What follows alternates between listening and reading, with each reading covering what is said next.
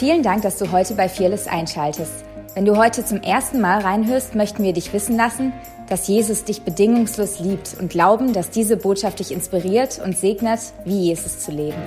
Hey, frohes neues Jahr an all diejenigen, die ich noch nicht gesehen habe. Frohes neues Jahr für all diejenigen, die zugeschaltet haben. Genial, auch wenn du nicht Teil von dieser Gemeinde bist. Vielen Dank fürs Reinschalten. Ähm, ja, lass uns beten. Ist immer gut zu beten. Jesus, segne die Botschaft, segne den Botschafter und demütige ihn heute nicht. Praise God. Amen. Nein, Spaß. Ah, hey, ich weiß nicht, wie dir es geht. 2021, ich hoffe, du bist genial gesegnet gestartet in dieses neue Jahr. Ähm, vielleicht bist du wie ich, ähm, du folgst vielen genialen Stimmen ähm, auf den sozialen Kanälen. Um die Jahre war es ziemlich ruhig. Niemand hat sich mehr getraut, über dieses Jahr zu prophezeien. Bei 2020 war noch alles Feuer und Flamme. 2021 hielt man sich ein bisschen zurück, weil man einfach nicht wusste, was kommt. Ähm, und äh, ich will es gar nicht äh, lächerlich machen. Ich liebe äh, Leute, die ähm, einfach in, das, in das, dieses Ungewagte mit Gott reinschauen, von Gott hören. Und äh, wenn es sein muss, auch äh, entschuldigen, wenn sie falsch gehört haben. Was für mich äh, was mega Geniales ist. Und ich habe Menschen kennengelernt, ähm, Väter, Mütter, die ähm, sich entschuldigt haben und ich glaube, das, das zeugt von einer mega Größe. Ähm, vor, vor Millionen, äh, vor Tausenden ähm, zu sagen, äh, man hat sich verhört. Ähm, das kann passieren und ähm, ich möchte in dieses Jahr hineinstarten. Äh, ich sehe aus, wie wenn ich einen Schal an hätte. Ähm, ich wollte immer mal ein Gangster sein. Nein, Spaß. Ähm, ich will in dieses Jahr reinstarten mit einer Frage, die ich mich selber immer wieder gefragt habe. Wir haben sie ähm, durch die Blume heute Morgen schon ein paar Mal gehört. Ähm, wahrscheinlich hast du sie dir auch immer wieder gestellt. Es ist die Frage, wann geht es zurück ins Normale? Ähm, wann wird es immer, wann wird's wieder normal? Ähm, wenn wir von normal reden, reden wir von BC, ähm, nicht before Christ, sondern es wurde jetzt neu interpretiert. Das bedeutet before Corona. Ähm, wir wollen zurück in das, was wir gekannt haben, als dieses Virus diesen Erdkreis quasi ähm, ja, in die Häuser zurück katapultierte. Und ähm, weiß nicht, wie dir es geht. Ich gefühlt mit jedem, mit dem ich rede, ähm, fragt sich, hey, ähm, wann wird es endlich wieder normal? Und ich möchte heute, heute Morgen uns fragen, ähm, ist das Normale tatsächlich hinter uns? Wo wir doch einem Gott dienen, der von Kraft zu Kraft geht, der von Herrlichkeit zu Herrlichkeit geht, der das Tode lebendig macht?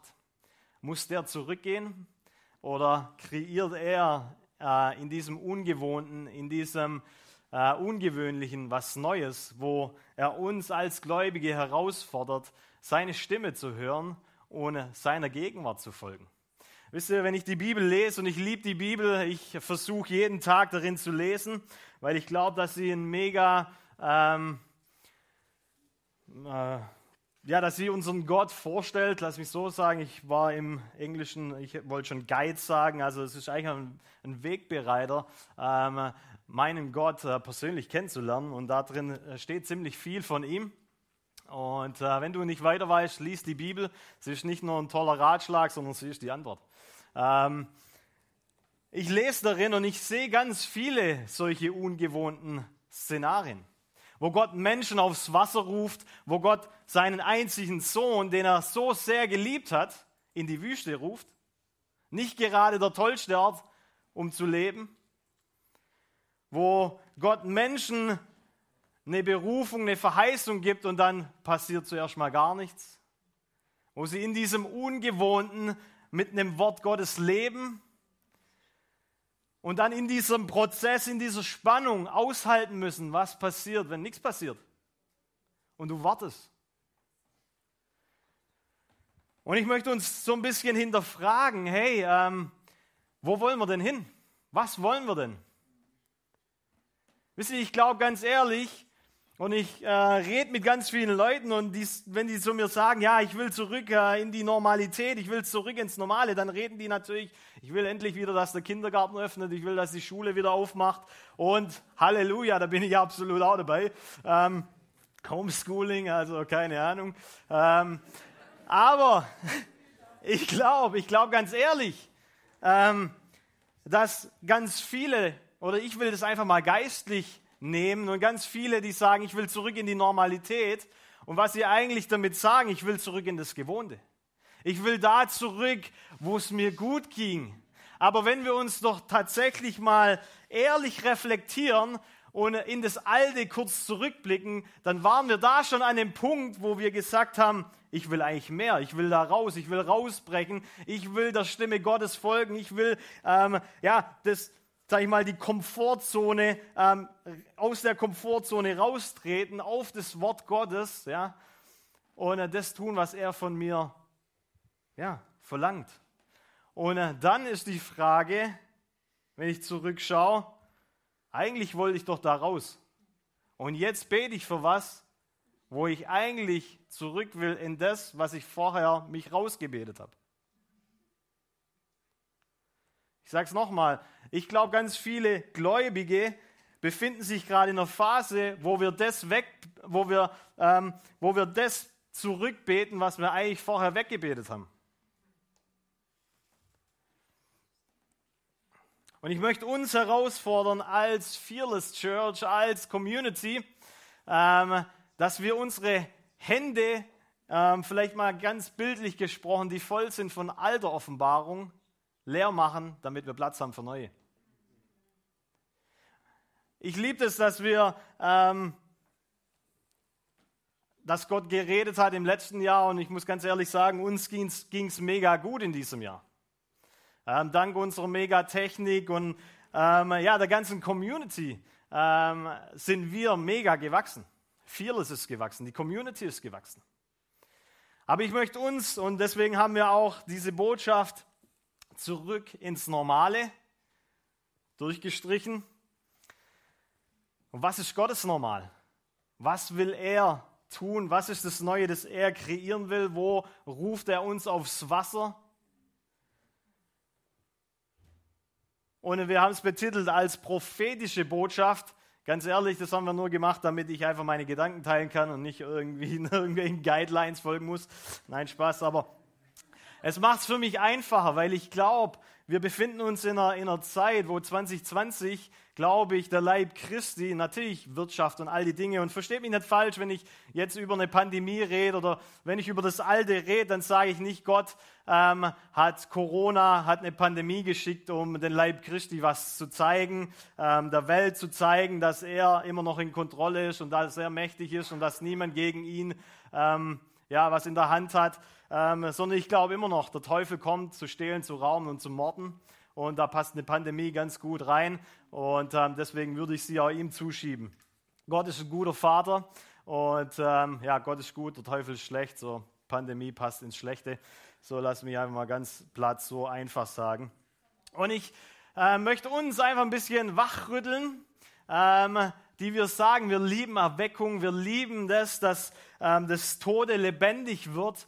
Und dann die Frage natürlich auch, wenn, wenn Gott uns in eine, in eine neue Season, in eine neue Zeitepoche, in eine neue Zeit reinruft, wo wir ähm, vor dem Ungewöhnlichen stehen und nicht wissen, was ist, dann ist das Problem, dass, ähm, ich sag mal, die Menschheit generell, wenn sie sich fürchtet, immer zurück ins Gewohnte schaut. Wenn du dich fürchtest, vielleicht hast du dich selber mal ertappt, wenn du dich fürchtest, dann ist es normal, ähm, irgendwas zu suchen, wo du dich wohlfühlst. Und das ist meistens das, was du kennst. Es ist nicht das, was du nicht kennst. Und ähm, ich glaube, wir haben unserer Kirche einen prophetischen Namen für diese Zeit gegeben. Die nennt sich furchtlos, fearless. Und ähm, das wollen wir nicht nur auf irgendwelchen Bannern haben, das wollen wir nicht nur am Eingang von unserer Kirche stehen haben, sondern das wollen wir leben. Wir wollen es in unserer DNA, in unserem, ja, in unserem Sein ähm, verankert haben, dass diese perfekte Liebe Gottes jede Furcht austreibt. Und wenn ich weiß, dass er geredet hat, ist egal, ob ich in der, in der Wüste bin, ähm, ob, ich eine, also ob, ich, ob ich nicht weiß, wann die Erfüllung für meinen Traum, meiner Berufung, meinen Durchbruch kommt. Ich weiß aber, ich bin geliebt. Und weil ich weiß, dass ich geliebt bin, kann ich geduldig warten. Warum? Weil Liebe in allererster Linie geduldig ist. Okay.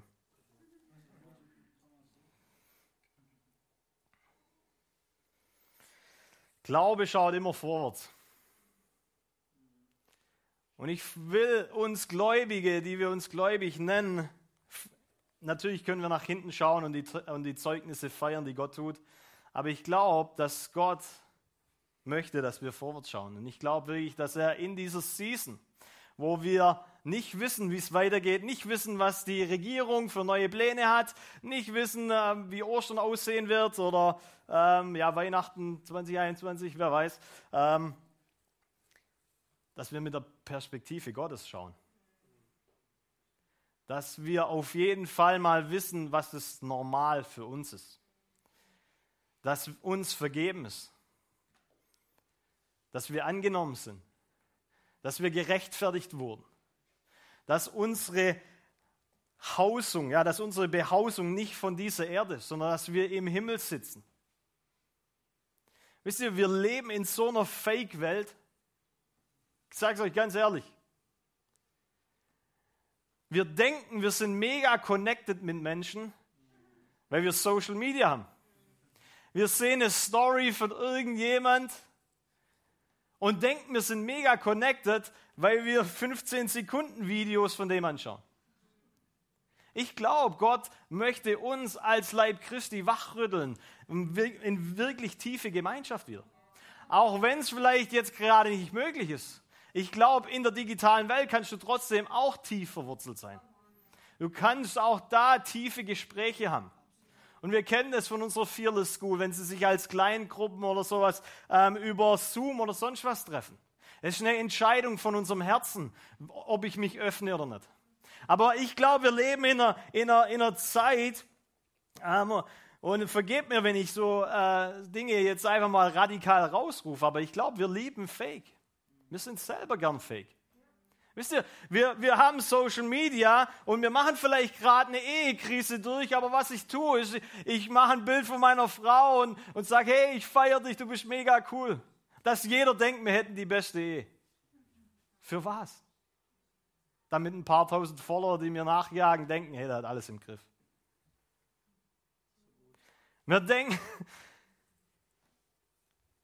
ich, über die Neujahrswende, also an Silvester, hat mir jemand geschrieben und ähm, das Gespräch ging da oder verlief darüber hinaus, dass ähm, am Ende hat er Jesus sein Leben gegeben. Praise God nichts Schöneres an der, als an der Jahreswende jemanden zu Jesus zu führen.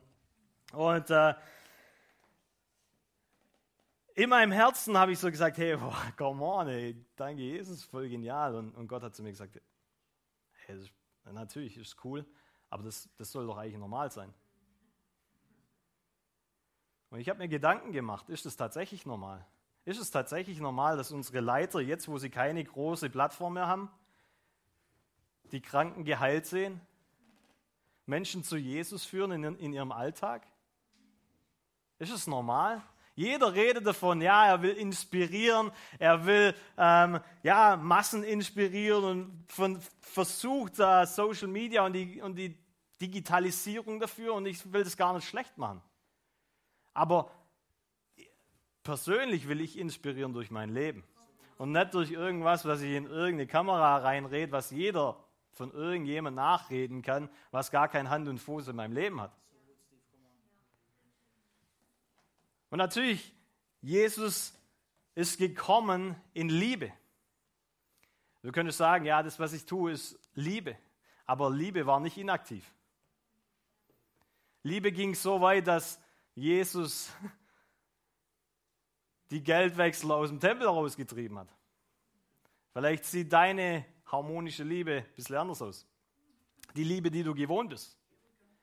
Aber ich möchte uns ein bisschen aufwecken in dieser Zeit, wo wir leben. Ich glaube, dass Gott eine Authentizität in, in den Leib Christi bringt.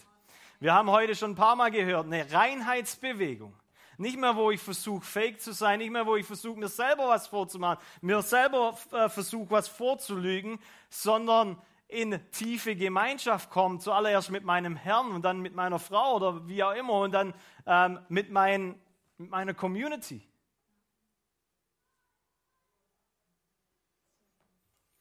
Ganz ehrlich, in meinem Leben, mir ist aufgefallen, wenn du nicht authentisch bist, dann betet niemand mehr für dich, weil jeder denkt, du hast alles im Griff. Und niemand will das Opfer sein. Deswegen denken wir, hey, ist klar, ist cool. Ganz ehrlich, ich brauche Haargebet. Ich sehe viele Leute geheilt, praise God. Das macht, das macht mich nicht zu, zu einem Überflieger, der kein Gebet mehr braucht. Und ich habe festgestellt, als ich mir die Frage gestellt habe, hey, warum wollen wir zurück ins Normale? dass wir uns ganz oft benehmen wie das Volk, wie das Volk Israel. Das Volk Israel wollte lieber im Gewohnten sterben, als im Ungewohnten mit Gott leben. Und ich frage mich, ich frage mich, ist es das, was wir auch wollen? Ist es das, wo Gott sagt, ich will eigentlich mit dir auf dem Wasser gehen. Ruf dich raus, aber du bleibst lieber sitzen und sagst, nee, ich, ich sterbe lieber im Boot. Da fühle ich mich geborgen. Da habe ich meine Community, da habe ich meine Follower. Ganz ehrlich, die Geschichte kennt ihr alle mit Petrus auf dem Wasser. Ich glaube, die anderen elf, die haben alle, nachdem sie gesehen haben, dass Petrus auf dem Wasser lief, gedacht, warum, sie sind, warum sind sie nicht rausgetreten? Ich möchte mit euch in was reinschauen. 2. Mose 14. Da geht es um das Volk Israel und wenn du die Geschichte kennst, Gott hat das Volk Israel, sein auserwähltes Volk, übernatürlicherweise aus der Sklaverei ins verheißene Land geführt. Und auf dem Weg dorthin, ja, durch viele Zeichen und Wunder, da kommen sie am Roten Meer an. Für das Rote Meer hatte das Volk Israel gar keinen Kontext. Das war wie die Pandemie, es war einmal einfach da, boom. Was machen wir jetzt damit? Und ich finde es so krass, weil das Volk Israel, es wird beschrieben, dass sie diesem Pharao gedient haben. Und der, der Pharao steht zum einen für Furcht und zum anderen für Sättigung. Sie mussten ihm dienen, sonst wären sie gestorben. Aber auf der anderen Seite hat er sie gesättigt. Also sie haben dafür Geld bekommen oder Nahrungsmittel. Und die sind in einer Season gewesen, das Volk Israel, wo sie nie genug hatten. Es war einfach nie genug da. Selbst die Steine, die sie produzieren mussten, da mussten sie das Heu noch selber herholen. Es war eine Zeit, wo sie nie genug hatten. Ich frage mich, in welcher Zeit leben wir gerade. Kann es sein, dass wir auch in einer Zeit leben, wo wir nie genug haben?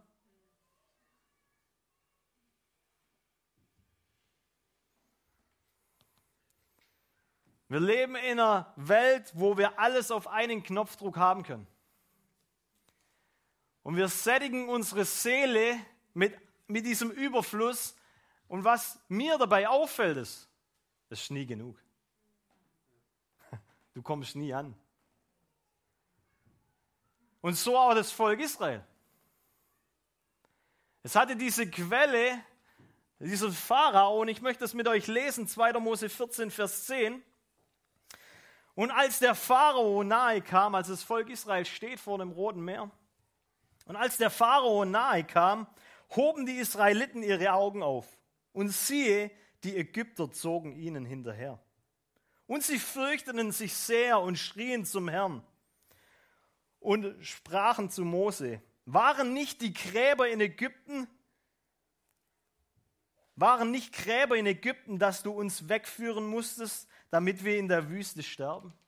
Ganz ehrlich, Ägypten war bekannt für die Nation mit den meisten Gräbern. Also die Ironie hier in dem Satz, die geht durch die Decke.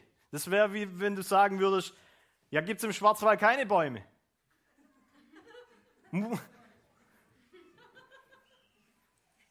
Gibt es in, gibt's in, gibt's in, Ägypten, äh, in Ägypten keine Gräber, dass du uns wegführen musstest, damit wir in der Wüste sterben?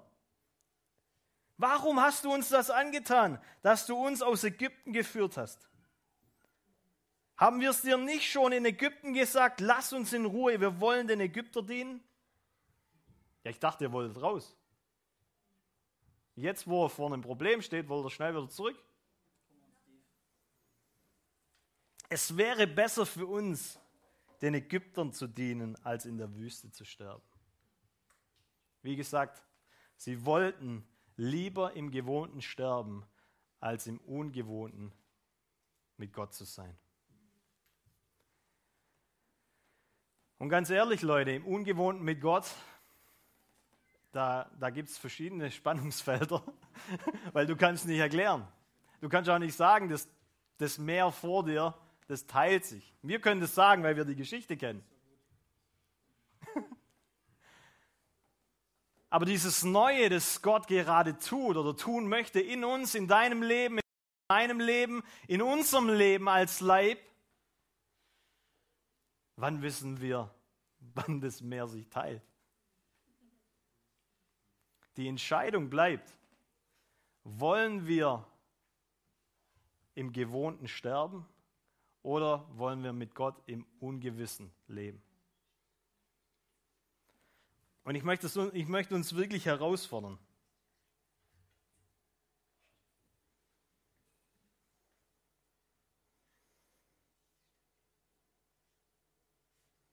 Ich hoffe ganz ehrlich nicht, dass wir zurück zum Normalen gehen. Vielleicht, wo, wo du nur ein Stuhlwärmer warst in der Kirche. Wo du gegähnt hast, wann die Predigt endlich vorbei ist. Wo du es nicht geschätzt hast, in die Kirche zu kommen. Wisst ihr, jetzt schätzen wir es, in die Kirche zu kommen. Also wenn du nicht gelernt hast, in 2020 zu beten, ich weiß nicht, was Gott noch alles tun muss, aber jetzt, also ich glaube, jetzt, jetzt hat für die Welt da draußen dieser Glaube, den wir leben, viel mehr zu bieten, weil es auf einmal real wurde. Da gibt es tatsächlich Leute, die trotz allem Hoffnung haben, die Friede haben im Sturm. Und ich glaube, das ist das, was Gott uns lehren will. Sein Sohn hat in einer anderen Dimension gelebt, obwohl er auf Erden war, und deswegen konnte er im Sturm schlafen. Hast du Friede im Sturm? Friede, der jeden Verstand übersteigt. Das bedeutet, wir müssen unser Denken einfach mal abgeben. Wir können Dinge nicht erklären. Aber Friede können wir haben. Weil wir wissen, wem wir dienen, weil wir wissen, wer zu uns geredet hat, weil wir wissen, dass seine Stimme Gnade beinhaltet, die uns selbst auf dem Wasser trägt. Und ich möchte heute, ich, ich möchte uns ein bisschen darüber aufwecken, weil die, die andere Bibelstelle, die ich mitgebracht habe, ist Römer 12. Und in Römer 12, bekannte Stelle, da geht es darum, dass Gott unser Denken verändern will. Ich lese es einfach mal kurz vor. Passt euch nicht den Umständen dieser Welt an. Kann es sein, dass Gott uns gerade aufweckt, wachrüttelt, wo wir uns zu sehr an die Welt angepasst haben?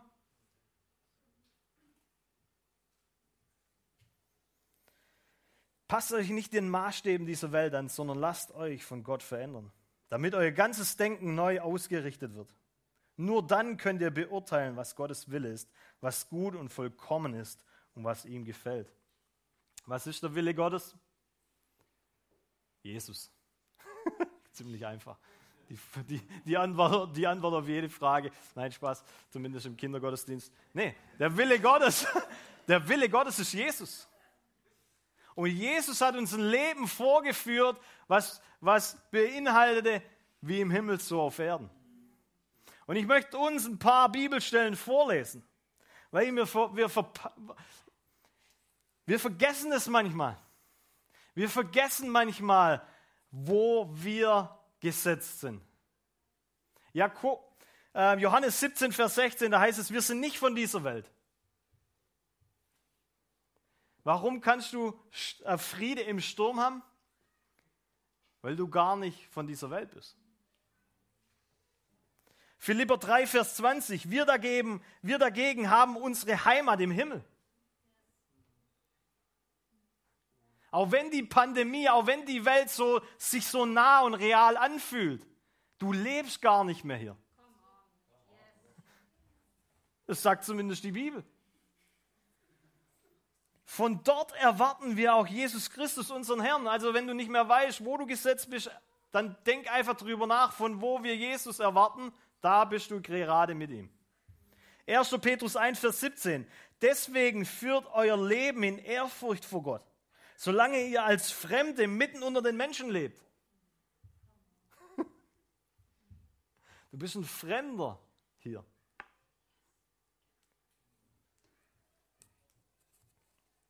Erste Petrus 2, Vers 11. Meine lieben Freunde, ihr wisst, dass ihr in dieser Welt Fremde seid. Sie ist nicht eure Heimat.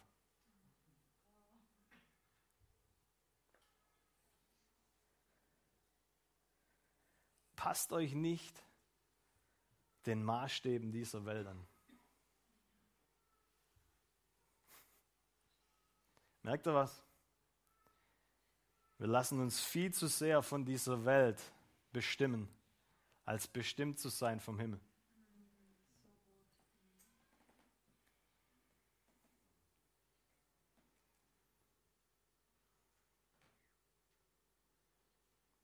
Willst du mit Gott im ungewohnten Leben, dann glaube ich, müssen wir unsere Perspektive, vielleicht auch unsere Prioritäten neu sortieren lassen. Und ich glaube, das passiert in diesen Tagen. Es passiert in dieser Zeit. Da wird Dankbarkeit auf einmal wieder ganz groß geschrieben.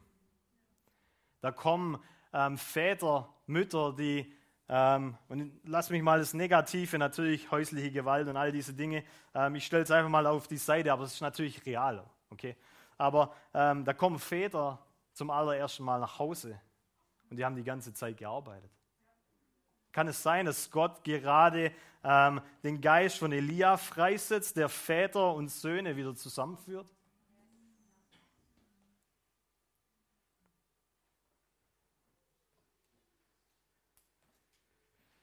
Wir für uns als Kirche, wir haben Apostelgeschichte 2, Vers 42, als wir gestartet haben, empfunden, dass Gott zu uns redet. Und in der Quintessenz geht es darum, dass die Apostel, dass die, dass die erste Kirche sich im Tempel und in den Häusern getroffen hat. Alles miteinander geteilt haben. Sie haben gebetet, sie hatten Gemeinschaft, sie haben das Abendmahl genommen. Merken wir was? Gemeinschaft ist gleichgestellt wie beten. Und ich glaube, dass Gott uns oder dass Gott unsere Häuser jetzt in der Zeit, ich weiß nicht, wie das Neue aussieht, ich kann es auch noch nicht beschreiben, aber das, was wir machen können in dieser Zeit, das können wir doch richtig machen. Dass wir unsere Häuser, dass unsere Häuser Städten werden, wo unsere Kinder, unsere Familie Gott begegnet. Wisst ihr, meine Kinder, die haben jetzt schon Zeugnisse von dem, was sie mit Gott erleben.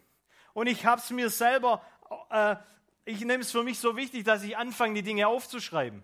Dass sie nicht nur was erleben, sondern dass sie ein Zeugnisbuch haben, wo sie zurückschauen können und sagen können, das habe ich mit Gott erlebt. Weil da kann vielleicht irgendjemand mal kommen, der, der kann vielleicht debattieren, dass Gott nicht real ist. Aber wenn du zu Hause erlebt hast, wie ein Dämon ausgetrieben wird, für das hat vielleicht der andere Theologe gar keine Perspektive. Die Erfahrung kannst du meinem Kind nie wieder nehmen.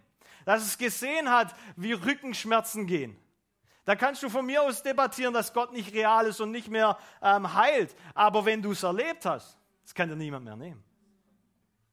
Und auf einmal sind wir an dem Punkt, wo die Häuser wo Apostelgeschichte in den Häusern gelebt wird, wo Kirche, ich sage jetzt nicht Hauskirchen, sondern ich sage, wo Kirche in den Häusern passiert. Und da musst du nicht viele Leute sein. Da kannst du als Familie Gott anbeten, ihn groß machen. Und ich liebe es, dass es Leute hier, hier drin tun und ähm, dass wir diese Zeugnisse haben. Das inspiriert mich selber, weiterzumachen. Für was Größeres zu leben als das, was ich gerade sehe. Was Größeres zu leben als, als nur die Beschränkung zu sehen, in der wir gerade drin sind. Was ist denn das für eine himmlische Perspektive? Mich jeden Tag aufzuregen, ob ich eine Maske anziehen muss oder nicht? Kann ich dadurch trotzdem jemanden zu Jesus führen? Kann ich trotzdem für jemanden für Heilung beten? Ich brauche nicht mal eine, eine Handauflegung. Jesus hat durch den Schatten geheilt. Das kann mir niemand nehmen. Machst Licht an und du hast einen Schatten, ob du eine Maske aufhast oder nicht. Lass uns doch kreativ werden. Und ich glaube wirklich, und das ist jetzt wirklich dieses prophetische Wort, ich habe es mir lang überlegt, das zu sagen, weil ich, ich kenne noch niemanden, der es gesagt hat, das ist vielleicht das Problem. Nein, Spaß. Aber ich glaube, dass wir auf eine Zeit zugehen, und die gab es die gab's nach dem Ersten Weltkrieg mal und man hat sie die goldenen Zwanziger genannt. Ich weiß nicht, ob du das kennst oder nicht, aber als mich Gott dahin geführt hat, dachte ich mir so, wow, das passt eigentlich voll gut zu der Zeit. Wir leben auch noch in den 20ern, 2000ern, aber das fängt schon mal mit 20 an. Machen wir halt nur ein paar Nullen hin. Und da heißt auf Wikipedia, praise God für Wikipedia, der Ausdruck goldenes Zwanziger bezeichnet für Deutschland etwa den Zeitabschnitt zwischen 1924 und 1929. Der Begriff veranschaulicht den Wirtschaftsaufschwung. Ich frage dich heute, kannst du den Wirtschaftsaufschwung jetzt schon sehen? Oder brauchst du zuerst noch irgendjemand, der dir sagt, es wird besser werden? Ist deine Hoffnung im Himmel so verankert, du verbringst mit Gott so viel Zeit, dass er dir Sachen anvertraut, die er nur Freunden anvertraut und du jetzt schon wissen kannst, was kommt? Oder brauchst du zuerst immer wieder der Prophet, der zu dir kommt und sagt, wie es wird und aufgrund dessen handelst du? Ich glaube, Gott ruft uns und unsere Familien in eine Intimität. Und ganz ehrlich, wenn Gott uns äh, beschneidet, Natürlich dann ist es auch immer gleichzeitig, dass wir mehr Frucht bringen, aber das Problem ist, wenn er uns beschneidet, dann haben wir zu viel Energie ja, in was hineingelegt, was gar keine Frucht bringt. Deswegen muss er es beschneiden und zieht uns so gleichzeitig näher an sein Herz. Deswegen ist Beschneidung eigentlich was mega Gutes. Also der Wirtschaftsausschwung in vielen Industrien. Industrieländern und steht auch für eine Blütezeit der deutschen Kunst, Kultur und Wirtschaft. Nach dem Ersten Weltkrieg, und jetzt, ich lese ganz kurz vor, warum der Aufschwung, warum das, die goldenen Zwanziger genannt wird. Nach dem Ersten Weltkrieg war das Land gekennzeichnet durch Hungersnot, Arbeitslosigkeit, Bettelei, durch die verkrüppelten Heimkehrer aus dem Ersten ähm, Weltkrieg ähm, die höchste, äh, also mit 14 Prozent, die höchste Säuglingssterblichkeit in Europa. Epidemien, aha, durch Vitaminmangel und so weiter und so fort. So, wir sind als Land schon mal durch was durchgegangen. Und zum einen können wir das als Zeugnis nehmen und sagen, hey, Gott hat uns schon mal da rausgeführt und es gab einen Wirtschaftsaufschwung.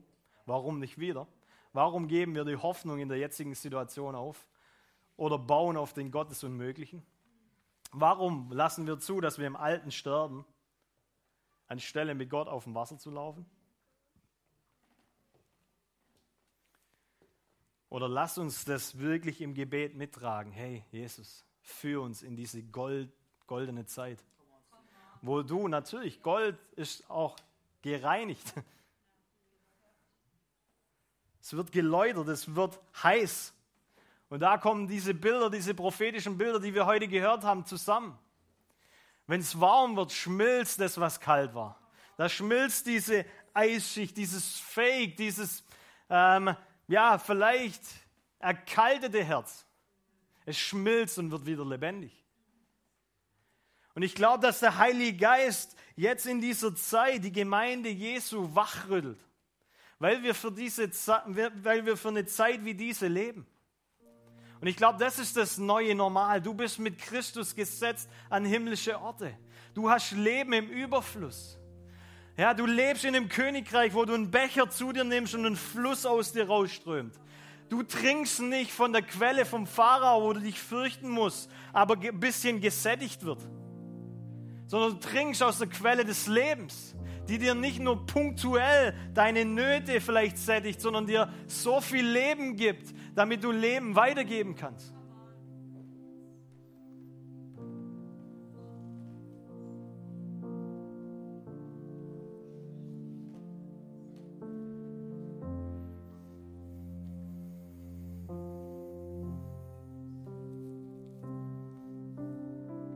Ist es eine andere Predigt, aber ich möchte es euch trotzdem weitergeben.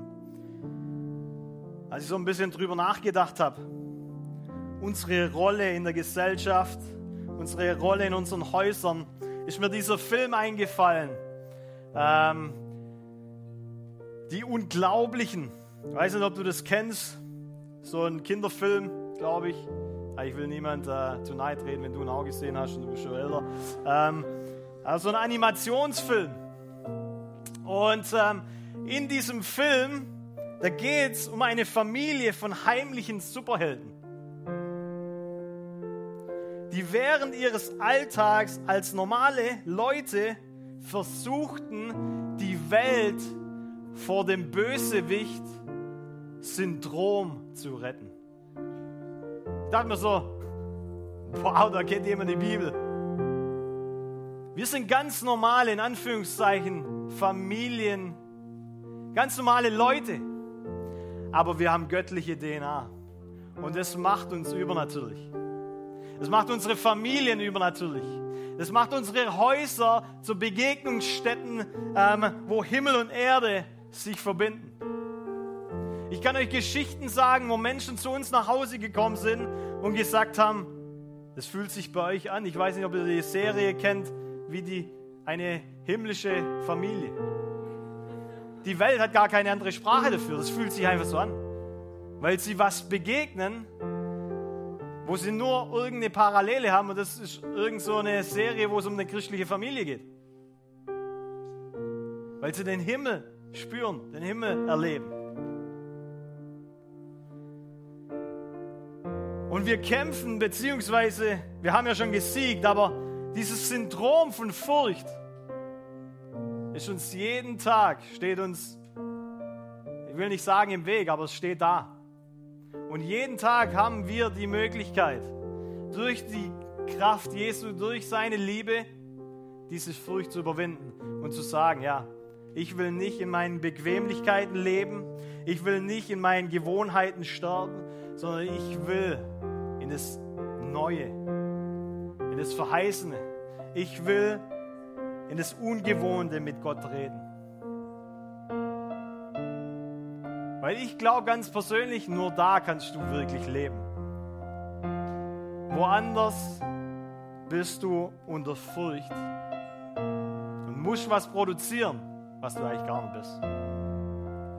Und ich bete, und das ist mein Gebetsanliegen, dass wir Christen authentisch werden, dass wir ähm, in dieser Reinheit und Kraft und in dieser Liebe wandeln, für die Jesus gekommen ist. Und ich will mit dem enden. Vor ein paar Tagen hat mich ein Gemeindeleiter angerufen und gesagt, hey, Steve, wir haben jahrelang verschiedene Leidenschaftsmodule durchgenommen. Und natürlich, wir sind gewachsen, wir haben viel gelernt. Wir haben jahrelang was gebaut, wo, wo es darum ging, dass Menschen es gut haben. Aber wir haben jetzt erkannt, wir brauchen seine Kraft. Wir brauchen die Gegenwart Gottes. Aber ich will nicht sagen, dass sie nicht dort ist. Verstehe mich nicht falsch.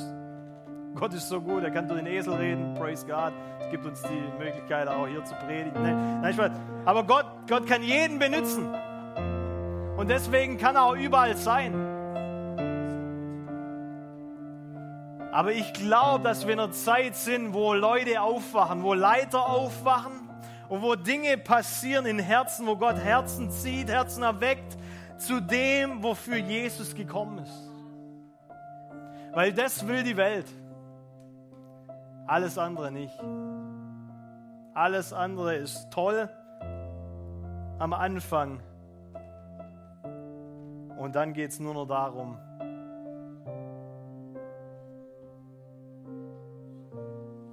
dass man Menschen bespaßt. Und da hat Jesus uns zu einen hohen Preis bezahlt, dass wir nur Gemeinde spielen.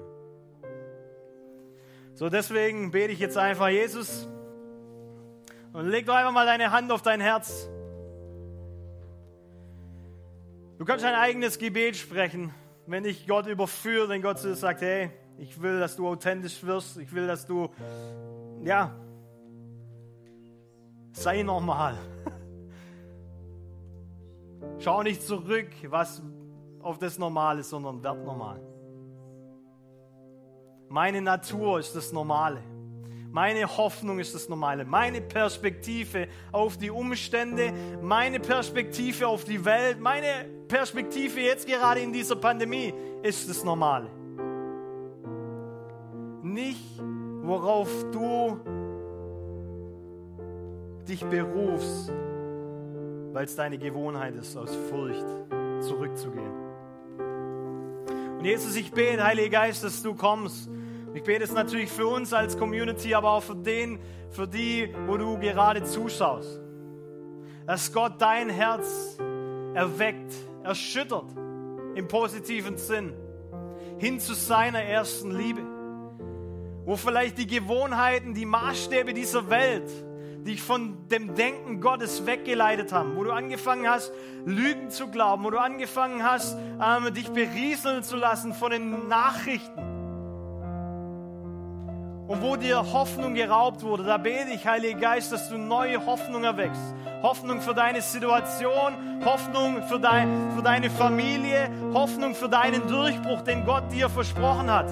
Nur weil du vor einem roten Meer stehst, heißt es nicht, dass Gott nicht mehr, der, äh, nicht mehr die Möglichkeit hat, dich da drüber zu bringen, dich da durchzubringen.